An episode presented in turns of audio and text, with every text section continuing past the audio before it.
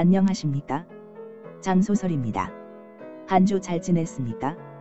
전 개인적으로 술 때문에 힘든 일도 있었지만 제 소설을 읽어주시는 여러분 때문에 기분이 아주 좋습니다. 진격의 공주님, 궁금이님, 목마르요님, 샤이니님, 맘스님, 해운대님, 그리고 후기는 남기지 않았지만 제 소설을 읽어주시는 모든 분들께 감사합니다. 그리고 후기 남기는 창에도 공지를 올리겠지만 방송 녹음 시간을 늘리는 건과 올리는 횟수 올리는 건에 대해서 고민을 많이 해봤는데 우선 방송 올리는 횟수는 매주 일요일과 목요일로 횟수를 늘려서 두 회 올리도록 하겠습니다. 그리고 방송 녹음 시간도 가능하면 한 번 올리는 시간을 20분 내외로 늘리도록 하겠습니다. 제가 많이 부지런해야겠어요.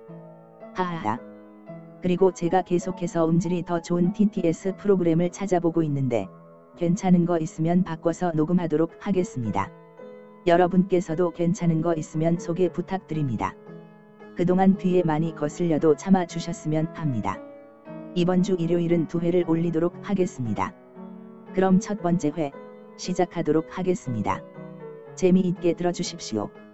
소설 시작 14회 공보장 의심 공보장 세 번째 이야기 연수원 교육 한 달 동안 연수원에서 이수해야 할 과목은 물리학과 생물학을 기본이고 비행기술과 역사, 호신술, 생존기술 등이다. 대학에서는 수강 신청 한 학점을 한 학기에 수료하지만 여기서는 12학점을 한 달에 수료해야 한다. 그래서 월요일에서 토요일까지 해서 하루 8시간 풀로 시간표가 잡혀 있었다. 채원은 이런 과목이 왜 필요한지는 몰랐다. 그냥 하라니까 하는 것뿐이다. 채원 혼자만의 생각이지만 시킨 대로 안 하면 언제 쓰억 될지 모르기 때문이다. 배정받은 숙소 책상 위에는 운동복 상하의와 수건, 비누 등과 함께 소책자가 놓여 있었다. 소책자에는 이수 과목에 대한 시간표와 강의실이 나와 있는데 시간표는 보면 월, 수, 금의 물리학 3시간, 무기학 3시간, 비행기술 2시간으로 되어 있고 화, 목, 토의 생물학 3시간, 호신술 2시간, 역사 2시간, 생존 기술 1시간으로 짜여 있었다. 오늘은 화요일, 연수원 첫 번째 수업 시간이 시작되었다. 과목은 생물학 시간이다. 반갑습니다. 전 한 달 동안 여러분에게 생물학을 가르칠 한정우입니다. 여러분은 중고등학교 때 생물학을 배웠습니다. 그때 배운 생물학은 생물의 정의와 분류, 형태, 진화 등일 것입니다. 하지만 여기서 배우는 것은 그런 생물학의 기본적인 형태가 아닌 사람이 극한의 상황에서 생존하기 위해서 반드시 필요한 생물학적인 특징이나 취약점과 어떤 환경에서도 우리 몸을 극대화해서 그 환경에서 살아남도록 하는 생존에 관련된 것들을 가르칠 것입니다. 한마디로 말해서 생물학적인 측면에서 생존 전략에 대해서 배운다고 보면 됩니다. 채원은 한정호 교수의 멘트를 듣고 또 다른 의문이 들었다. 뭐야 이건 뭐? 미래 기술 개발하는 게 아니라 무슨 특공대에 들어온 것 같잖아. 한정호 교수는 지루한 3시간짜리 강의를 30분 일찍 마치고 나갔다.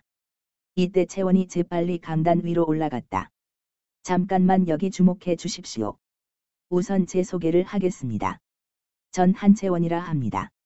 여기 있는 우리 모두는 CEC 입사 동기인 것 같은데 서로 통성명이나 하고 친하게 지내면 어떨까 해서 나왔습니다. 우리 서로 돌아가며 소개하는 것이 어떻습니까? 채원의 제안에 오른쪽 제일 앞에 앉아 있던 한 남자가 일어나서 채원의 말을 받아서 자기 소개를 했다. 네, 좋습니다. 제가 제일 앞에 앉아 있으니 저부터 소개하죠. 저는 박정훈이라 합니다. 나이는 29이고 대학에서 세계사를 전공했습니다. 석사학위 받고 진학할지 취업할지 고민 중에 있을 때 여기서 스카우트 제의를 받고 오게 되었습니다. 앞으로 잘 부탁드립니다. 박정훈이 소개를 하자 뒤에 앉아 있던 남자가 일어났다. 반갑습니다. 조인수라 합니다. 나이는 29세이고 여기 오기 전에 체대 태권도 학과를 졸업하고 군대서 하사관 말뚝 받고 있다가 여기 오게 되었습니다. 제가 무수리 도합 12단입니다. 혹시 주변에 못 살게 군다든지 하면 저한테 말해 주십시오. 하하. 안녕하세요. 저는 이현경입니다. 나이는 25세이고 육사 68기생으로 있다가 여기로 오게 되었습니다. 제 특기는 무기 다루기인데 여기서 필요할지 모르겠네요. 앞으로 잘 부탁드립니다. 안녕하십니까? 최기현입니다. 저도 올해 25입니다.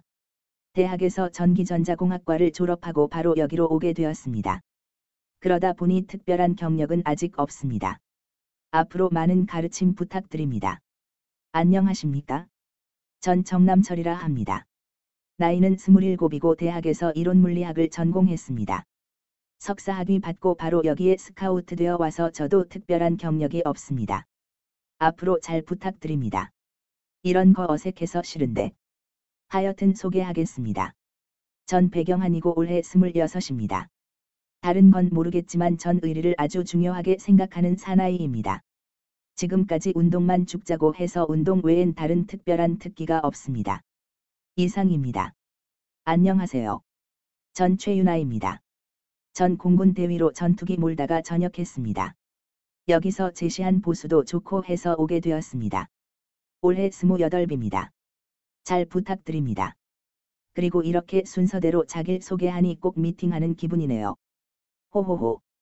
최윤아를 마지막으로 앉아있던 사람들 소개가 끝나자 채원은 자길 소개를 했다. 마지막으로 제 소개를 해야겠네요.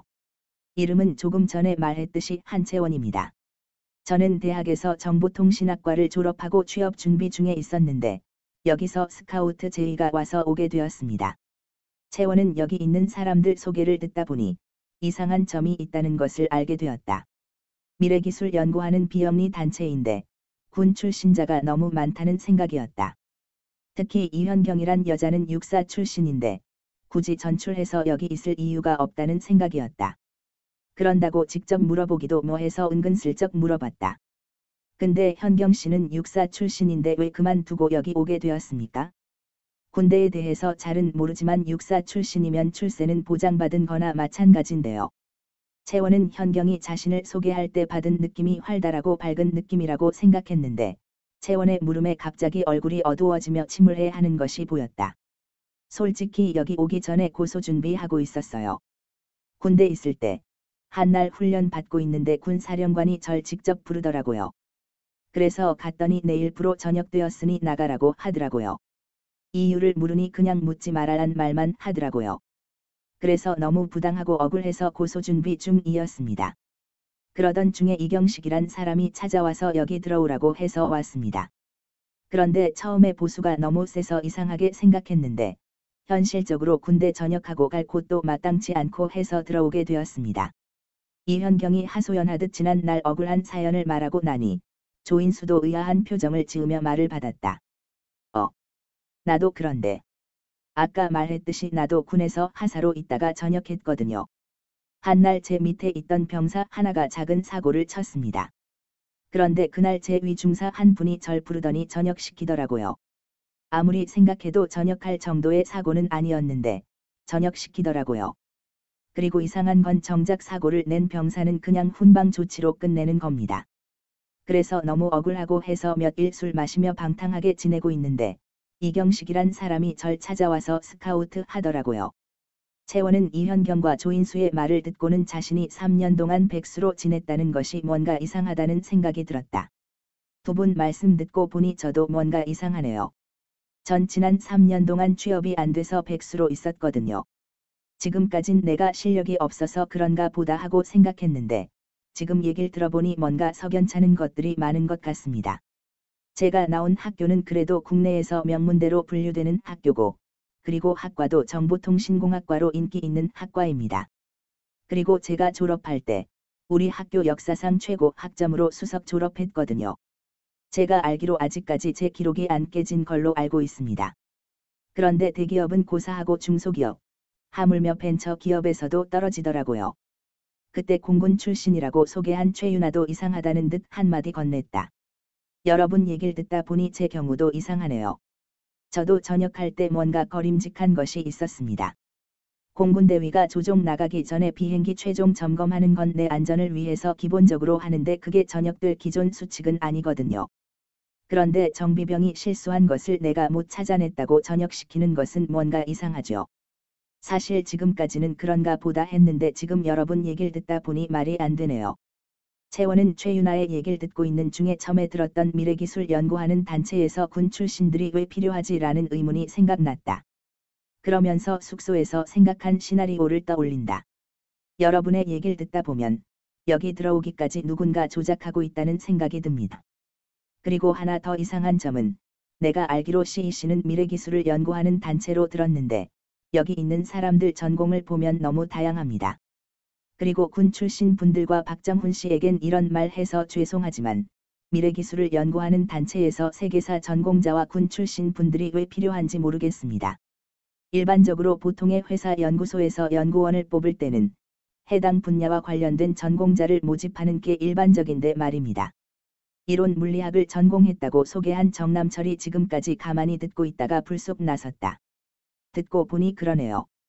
그리고 생각보다 조건이 좋다는 것도 이상하고요. 여기 모인 사람 대부분이 20대인데 연봉인 2억 가깝게 준다는 게 말이 안 되죠. 정남철의 말을 받아서 채원은 슬쩍 운을 띄운다. 맞는 말입니다. 여기 사회 경력이 없는 사람들도 많은데 연봉을 2억 가깝게 준다는 건 말이 안 됩니다. 그리고 또 하나 이상한 건 연수 교육 커리큘럼입니다.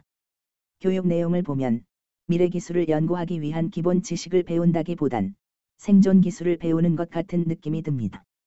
공군 출신이면서 한 미모를 하는 최윤아도 채원의 말에 동의하면서 자신의 생각을 말했다. 맞아요. 교육 커리큘럼을 봐도 그렇고 또 아까 채원 씨가 말했듯이 군 출신이 많은 것도 그렇고 여기 있는 사람의 출신 내력을 봐도 그렇고 내가 보기엔 여기 모인 사람들은 꼭 미지 세계 탐험을 주제로 하는 SF 영화에 나오는 팀 같다는 생각이 듭니다. 채원은 유나가 자신이 이상하다고 생각하는 부분을 말하니 유나 말의 내용을 덧붙인다. 유나 씨 말처럼 미지 세계 탐험대처럼 느껴지기도 하네요. 일반 회사나 일반 연구소는 보통 과학자들로만 구성하죠. 만약에 CEC에서 말한 것처럼 경쟁사로부터의 위험이 있다면 과학자들을 빡시게 훈련시킨다든지 아니면 경호원을 따로 두는 것이 보편적이지 군대를 두지는 않죠. 그래서 어제 저녁에 곰곰이 생각을 해봤는데 CEC 단체가 국가의 비밀 단체가 아닌가 하는 생각이 듭니다. 지금까지 조용하게 듣고만 있던 박정훈이 채원의 말에 자신의 생각을 말했다. 채원 씨 생각은 너무 비약적인 거 아닌가요? 너무 앞서 나간 것 같은데요. 아니요 꼭 그렇지만은 않습니다. 가만히 한번 생각해 보십시오. 여기 있는 사람 전부 다 위장 신분 발급받았죠. 일반적으로 회사나 연구소에서 기술 유출을 막기 위해서 보안 시스템을 강화하는 것은 많지만 연구원들에게 위장 신분증을 발급하는 경우를 봤습니까? 그리고 경쟁사로부터 위험 요소가 있기 때문에 군사 훈련을 받아야 한다고 하는데 이것도 말이 안 맞죠. 그리고 우리가 하는 일을 가족에게까지도 비밀로 해야 한다고 했는데 다른 사람들에게 비밀로 하는 건 그렇다 치지만 가족에게까지 비밀로 하는 건 아니죠. 하지만 지금까지 말한 게 다 맞아떨어지는 일이 있죠. 바로 국가 비밀단체, 즉 스파이인 거죠.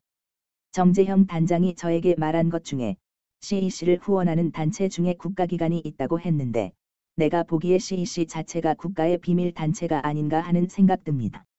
채원의 말을 들은 박정훈은 어느 정도 일리가 있다는 생각이 들지만 확실한 것이 아니기 때문에 농담으로 받는다.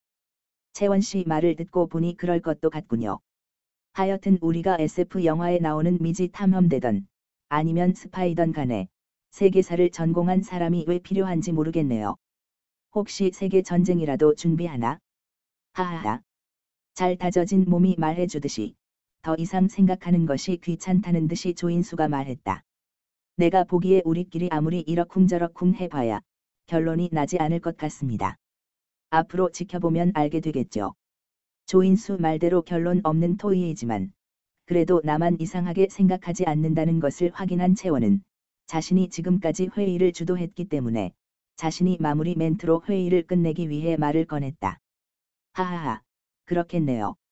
이따 보면 알게 되겠지요. 하여튼 우리 이렇게 만난 것도 인연인데 동기끼리 잘 지냅시다. 소설 끝. 바로 이어서 두 번째 회를 시작하도록 하겠습니다. 지금까지 장소설이었습니다.